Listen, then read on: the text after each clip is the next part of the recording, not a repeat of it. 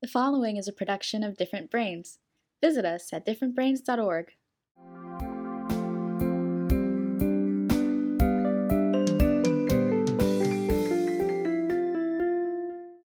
Hi, I'm Dr. Hackie Reitman. Welcome to another episode of Exploring Different Brains. And today we're going to get down to it. We're going to get down to all about Alzheimer's, Down syndrome, LuMind, and we're going to be speaking with Dr. James Hendricks, who specializes in a sub sub subspecialty of dementia relating to Down syndrome. But as we're going to see, this opens up a lot of doors.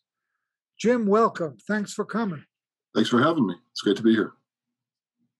So, I remember when I spoke down at the uh, first ever NDSS Adult Summit, I was astounded at that time to find that almost half of them were going on to get Alzheimer's disease.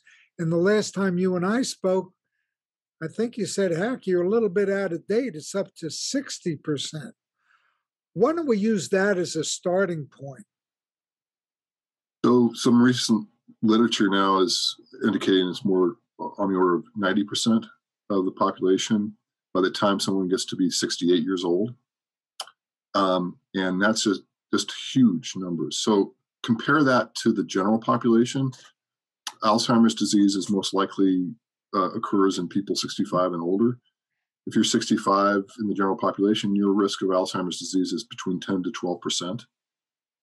Um, so, in you know whether it's 60, 70, 90 percent, it, it's still a, a crisis situation in the Down syndrome population.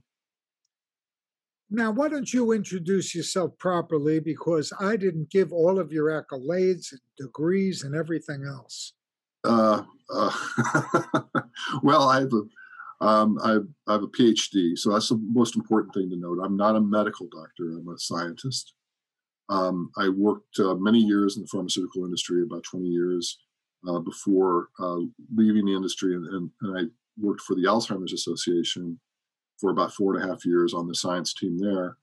And I've been with LuMind IDSC Foundation um, as the chief science officer um, at this uh, organization for about two and a half years. And LuMind IDSC is is focused on uh, research on uh, in Down syndrome and trying to come up with um, uh, new and effective uh, treatments to improve and uh, the quality of life for people with Down syndrome and, and increase the, the, the lifespan if, if possible. Let's talk about the terrific people at the Special Olympics because they tackle socialization, exercise, education about diet, and all of all of the things. Socialization, I think you would agree, is one of the most underrated things about dementias of all kinds. Yeah, I think um, you know it, the thing with the thing with Down syndrome um, and Alzheimer's disease is it's really driven by the genetics. Um, so people with Down syndrome have three copies of chromosome 21. That's what that's why they're they have Down syndrome. And um, we know that Alzheimer's disease is um, likely caused by um, what's known as amyloid plaques and tau tangles. And the amyloid is is from uh, a, a, pep, a group of peptides known as amyloid beta, and they're produced by the gene the amyloid precursor protein gene. The amyloid precursor protein gene is on chromosome 21. So basically, people with Down syndrome are producing more amyloid than people in the general population because they have this extra dose, if you will, in their in their genetics. Um, and so that's why they get Alzheimer's disease at such a high rate and, and at such a um, earlier age. Now, diet exercise, socialization, all of those things might help delay the onset of Alzheimer's. I certainly think it improves your quality of life in many, many ways, uh, other than preventing, you know, maybe delaying the onset of Alzheimer's disease. So I, you know, I, I, I, I could go on and on about those things, but I think in, in the case of Down syndrome, it's not a matter of of if. Probably for most people, it's a matter of when Is it going to be sooner or later? And that's why we need new new treatments to make it. So when I say later, maybe it's uh, you know when you get when you're 120 years old. If you're lucky, if you live that long, no nobody lives that long. So basically, you die without ever having Alzheimer's. What is, what is the segue from that into the medical ethics of the CRISPR and other technologies becoming available? Well, yeah. So one of the th- so so the gen, the CRISPR um, gene editing um, right now the technology is only able to to edit a single gene. So if you you know if if you have a person who has a single genetic mutation, one single gene, um, then the CRISPR could theoretically um, use use that technology to ed- to edit that that gene and and uh, eliminate that mutation, and then person could live normally. Um, for an entire chromosome, um, it's a different technology that you would have to use. But however, I should say, if you were able to silence one of the cop, extra copies of APP, the amyloid protein gene, and, and a person then, in effect, only had two copies of APP, then their risk for Alzheimer's disease wouldn't be zero, but it would be the same as you or I, right? We, it would be the, it would be the same as anybody that has only two copies of APP. So that's something that maybe could happen. Uh, I think we're still a ways away from that, but um, but from a from an ethics point of view, I think the question is um, it, it, always comes down to the risk benefit and um, and if you're focused on the treatment of a disease versus the um, you know th- things that are enhancing somebody or fundamentally changing somebody so you know for, for, for you and i if we suddenly we wanted to, to edit our ge- genetics so we had hair right on our heads right? I'm not sure that there's ethics the ethics would would um, justify that kind of a risk. But if you're talking about a, a, a deadly disease, and, and there's recent literature that's shown that Alzheimer's is the number one cause of death for people with Down for adults with Down syndrome. The number one cause of death for adults with Down syndrome. Well, it's, it's tough stuff. Let me ask you this about you brought up this interesting mechanism for the CTE and mm-hmm um, back when I was boxing and getting all this publicity and Good Morning America and everything, because I was an MD, people think I knew about this stuff, and I'm just an orthopedic surgeon. You're the PhD. I'm just a Johnny come lately to all this. But but back then, when I was a young man of 40 or 50, that was like uh, so old when I was boxing, you know. Um, but people used to send me literature from all around the world because they thought I knew something. and one of the most interesting set of papers I got was from Norway, and they um, they had a hypothesis they were testing that you know, professional boxing was illegal in Scandinavia, so they were they were testing the hypothesis that um, boxing should be outlawed because it causes changes in function in your brain. And so they designed a really neat study with all these different sports. Okay. Um, boxing came in third, uh, soccer came in second. And I would never have guessed in a million years what came in first sprinters female sprinters. Why was that? The only thing I could think of, and I haven't seen it reproduced anywhere, is what you were just saying about the mechanism. You're going from zero to 100 miles an hour in a second. Your brain is sloshing around in this fluid, and but they were measuring different, all different changes, like uh, uh, changes in handwriting over years, uh, I wish I had the actual citation for you.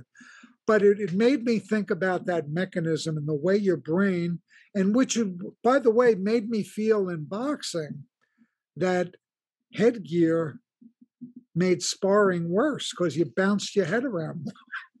it's you know, protecting your skull, but your brain would bounce around more. So, yeah, I, I've not seen that data. I've I've seen some data from uh, on youth or high school level athletes in the U.S. And the number one risk was was American football. Number two was was uh, girls soccer. And there was a there was a hypothesis that that's um, tied to neck neck strength. So um, if a young girl is running down the soccer pitch and slips and falls backwards, her head slams into the turf, you know, she'll get a concussion. But if she has a stronger neck, she might be able to brace herself so her head doesn't snap back. They call it the bobblehead effect. And so one of the ideas was that that we need to encourage um, you know neck strengthening exercises as a way of of um, improving uh, safety. Um, and of course, the other areas that, that have been talked about a lot are heading of the ball and um, corner kicks where kids jump and elbow each other and maybe elbow each other in the head. So there's there's things that that, that you can do, I think, to um, help with the safety of, of some of these sports. But you have to understand, you have to have a better understanding of what the causes are, right? Um, just like what we were saying about American football. Okay, yeah, you can you can make more high tech helmets, but if you don't actually solve the problem, what are you doing? Um, and, and you talked about subconcussive blows and repeated blows. I I also worry about that, and I worry about the kid. Matt, you know, you, you were an athletic kid. I'm sure. Imagine the kid that plays football in the fall, ice hockey in the winter, and lacrosse in the spring. And slips and, a little rugby in there too. yeah, exactly. And so so you've got a coach in each one that maybe is different from the other one. And there maybe maybe they're trying to protect their kids, they're doing the right things, they're trying to protect them and hold them out and not give them too much contact. But the the cumulative effect of all of those sports on top of one another is, you know, could really be detrimental down the line. And so I think we we have to think about that too. Um, so it, it's a um, it's a big issue, and and there was also a, a paper out of Sweden from several years ago where they looked at um, it was um, Henrik Zetterberg, who's an excellent um, uh, expert on Alzheimer's biomarkers, and he did a study with professional hockey players in Sweden, looking at um, their levels of, of tau uh, protein in the in their cerebral spinal fluid. So people would get a lumbar puncture or what's known as a spinal tap, and they would pull the fluid out and they would look at see what the tau levels were, and particularly they they go way up right after a concussion. And so he published his interim results. He hadn't finished the study, and the uh, the hockey league didn't like what they saw, and they pulled his funding and they barred him from continuing with the research. But that's the that's the the thing that separates CTE from Alzheimer's disease is CTE is really driven by the tau, and really only by the tau. And uh, Alzheimer's is, is the combination of amyloid and tau together. So it's really a different entity. It's in and of itself. It's a different cause of the of the dementia, and that's why you also see it. Um, sometimes you'll see it at a younger age with with um, people who've had a history of head injury or traumatic brain injury. How did you get into evolve into LuMind? well, I was like I said, I worked at the Alzheimer's Association on the science team there, and um, uh, our our uh, LuMind it just went through a change its of CEO, and our, our CEO is Hampus Hillerstrom, who came from a pharma background, as as did I, and um, he really wanted to change the the culture at LuMind and and get it to be more um, collaborative with with respect to um, getting companies interested um, in in forwarding the research. And so he went out and recruited me. I I'd never um, really known much about Down syndrome, to be honest. I just knew a lot about Alzheimer's disease. But I have to tell you, uh, it's been a great experience. I've been so enriched and so fortunate to work in this field. I mean, before COVID, when I still got to go to in-person meetings, the biggest, I'd say, the biggest difference between going to an Alzheimer's conference with um, with families and patients uh, versus going to a Down syndrome conference with families and and, and people with Down syndrome is the hugs. You get so many hugs from people with Down syndrome. Um, they're just such a loving, lovely people, and it, it, it's such um, you know some people they they they communicate they have some communication challenges, but they want to show their gratitude, so they just give you a hug. And I I've just thought to myself over and over again if if the rest of the world was like people with Down syndrome, we it would be much better. We live in a much better world. I just it's um, so I, I, have been very much enriched by this experience, and um, I really am grateful for the opportunity to work in um, work in, at Mind and work with people with Down syndrome. Beautifully said. Beautifully said. Um, what is the biggest thing that people like me don't know about Down syndrome? Well, whenever I say we talk about the link between Down syndrome and Alzheimer's disease, people are shocked. People just don't know. The other one I think is they're they're one that you mentioned at the top too is that many people are surprised at how um, at the life expectancy and how that's changed. Um, if you if you think about it, you know, I'm a scientist. I think about this. This generation of people who are 40 who are 40 years of age or older with Down syndrome, this is basically a new generation of people that have never previously lived on the earth. Maybe a one or two snuck through, survived for one reason or another, but generally, people were dead with Down syndrome by the time they were 30.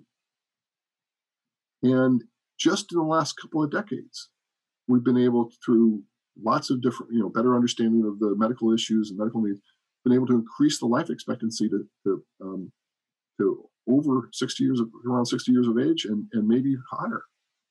So from a just from a purely curiosity perspective of a scientist, don't you think you want to understand those people and figure out what's going on with them? And um, you know, this problem with Alzheimer's disease and Down syndrome is a new one because people didn't live long enough for it for them to get it. So it's a it's a terrible problem, but it's also in a way good problem to have. What can different brains, based on your limited knowledge of our organization, do to be of help to you and LuMind and your missions? Well, I think that the main thing is is that you need to talk up the importance of research.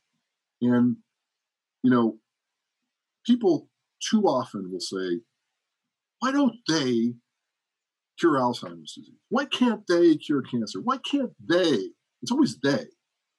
Well, I got news for you. It's us, right? Because there's a role for the researcher, there's the role for the doctor. But if you're going to do a clinical trial, you can have funding, you can have a great idea, you can have a drug candidate, you can have everything you want.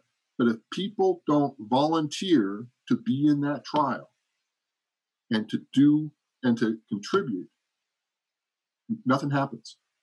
So, one of the challenges that we have, particularly in the, the area of Alzheimer's disease and Down syndrome, is finding adults who are older, 50, 60 uh, years of age, who are willing and able to participate in a clinical trial.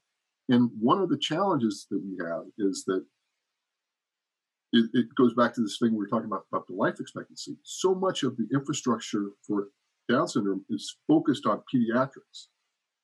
And only recently have we needed this adult, like the adult summit you talked about, the NDSS adult summit, there's only a few um, adult clinics that that are specialized to treat people with Down syndrome. It's estimated there's a recent paper out that estimates only about five percent of the U.S. population of adults with Down syndrome has access to a specialty clinic.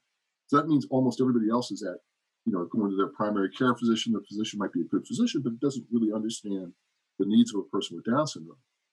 We also um, so we can't find them. We have a hard time finding them, and we can't. You know, you, you try to use social media or something like that. But there, if you're if you're a person in your 40s or 50s, your parents are in their 60s or 70s, and they're probably not on Twitter, right? or, or even Facebook. So we need to figure out ways of, of strategies to reach them and to then encourage them to participate in, in, in clinical trials. It's been so great talking to you. How can people learn more about you and your work and your mission? So um, our our website is uh, lumindidsc.org, um, and we also have we have quite quite a few resources. We also have a we have a face we have a bunch of Facebook groups, so you can look up on Facebook, look up LuMind, and you can see um, here is where I here it is. How, how you spell our spell our name. That's um, why you are who you are. Yeah, and so that way we, you know, you can find different groups that might be the right one for you. I spend most of my time on our research Facebook group, not not surprisingly, uh, where people share uh, questions or or we learn from each other. Um, we also have um, a, a, a, new uh, offering for families called My DSC, My Down Syndrome Community, where you can sign up on our website and it has lots of resources. Uh, it provides information on medical care, so specialty medical care. As I said, that's a problem that we don't have a lot of access to, uh, it's particularly for adults. So you can find uh, information about access accessing um, medical care, and you can ask questions of, of expert physicians on our on the MyDSC app. We also, if you're interested in participating in research, there's research opportunities that you can do from home. I mentioned the MAP Habit um, study we just completed. That was uh, something that people did at home. Uh, we have a we have a program for, for people who are concerned about Alzheimer's disease called My Goal Nav. So this is for caregivers, and it'd be something that they could download on their computer, home computer, or their smartphone to just to track symptoms that they're concerned about as people might be progressing, their loved one might be progressing toward Alzheimer's disease. And and we also have a we do surveys from time to time. We have one open right now. We have a caregiver survey um, uh, that that people may be interested in participating in. It's done with um, um, a, um, a, professor at, at, at, Boston University as well. So um, we're, we're we're trying to to provide as much as we can, and and we have um, uh, we also have resources where people can look up ongoing clinical trials, and we're running a, a natural history study right now called the Life DSR study of adults with Down syndrome, age 25 and older, who are at risk for Alzheimer's disease, and trying to learn um, uh, what we can about them. So those are all the things. Those are some of the things that we're doing. Wow! But you can learn more on our website for sure. Tremendous, tremendous work. And uh, you want to tell our audience just a little bit about your uh, your partner in crime there, your CEO. Hampus Hillerstrom is uh, yeah he's he's a, a, great guy. He's not only is he our president and CEO, and our um, we're trying to um, uh, much of this I just mentioned is his vision of uh, how to help and support people with Down syndrome. But he is also the father of a seven-year-old named Oscar who has Down syndrome as well, and um, he's a delightful, uh, delightful kid. And um, he keeps Hampus busy and he inspires um, Hampus. And I would also say we have a board that um, is made up of mostly of, of parents with with uh, kids with Down syndrome who really keep us um, focused on um, what is important. That's great. Well, tell Hampus I want to meet Oscar. he's he's fun, he's uh, he's a good kid. He's a lot of a lot of energy though. Boy, like most seven year old boys, I would say. That's great. well, Dr. Jim Hendricks, PhD, LuMind IDSC. Thank you so much for all you're doing for so many for all of us with different brains. And uh, I can't tell you how much I appreciate you uh, being on our show today. Thank you so much. No, this is great. I could go on and on and on talking about some of these topics. You you hit me, you hit me where I live on a few topics today. Thanks a lot.